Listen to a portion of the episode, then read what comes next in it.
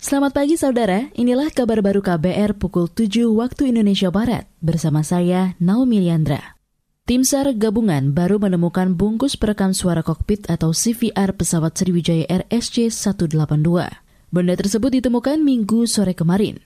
Direktur Operasional Basarnas, Rasman MS, mengatakan pencarian masih dilanjutkan untuk menemukan kartu memori rekaman percakapan suara di kokpit khusus untuk dari Armada 1 juga akan menyerahkan kepada kami satu benda yang merupakan bungkus dari CPR yang selama ini sudah ditemukan namun isinya yang sampai saat ini kita masih mencari. Jadi saya nanti akan menerima kemudian saya serahkan kepada KNKT. Itu tadi Direktur Operasional Basarnas Rasman MS. Hingga saat ini tercatat 29 penumpang Sriwijaya Air telah teridentifikasi. Sementara itu 15 di antaranya telah diserahkan ke keluarga untuk dimakamkan. Sebelumnya, pesawat Sriwijaya Air rute Jakarta-Pontianak yang jatuh Sabtu pekan lalu membawa 62 penumpang, 12 di antaranya merupakan kru pesawat. Kita beralih ke berita selanjutnya. Paus Franciscus dalam doa mingguannya secara khusus mendoakan korban gempa di Sulawesi Barat dan korban kecelakaan pesawat Sriwijaya Air.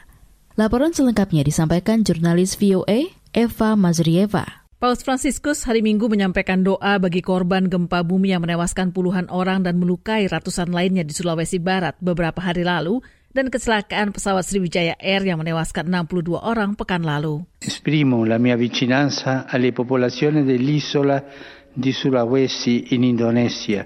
Saudara-saudari yang terkasih, saya ingin mengungkapkan kedekatan saya dengan warga Pulau Sulawesi di Indonesia yang diguncang gempa kuat, ujar Paus. Saya mendoakan mereka yang meninggal, mereka yang luka-luka, mereka yang kehilangan rumah dan pekerjaan. Semoga Tuhan juga mendukung upaya mereka yang sedang melakukan penyelamatan. Mari doakan saudara-saudara kita di Sulawesi, juga korban kecelakaan pesawat terbang yang terjadi Sabtu lalu di Indonesia. Demikian ucap Paus dengan lirik. Sedikitnya 76 orang meninggal dunia, 67 orang di Mamuju dan 11 lainnya di Majene, dan 844 orang lainnya luka-luka akibat gempa berkekuatan 6,2 Jumat lalu. Saya Masreva, VOA, Washington.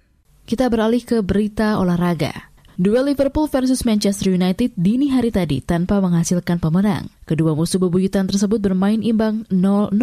Bermain di kandang sendiri, Liverpool lebih dulu menciptakan peluang. Hingga 30 menit laga berjalan, Liverpool terus mendominasi. Sementara MU masih mengandalkan serangan balik. Beberapa upaya dilakukan, namun para pemain mereka kerap terjebak offside. Hingga jeda kedudukan masih sama kuat.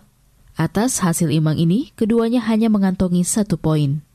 Untuk klasemen sementara, MU masih memuncaki Liga Inggris di susul Man City, Leicester, dan Liverpool berada di posisi keempat. Demikian kabar baru KBR, saya Naomi Liandra.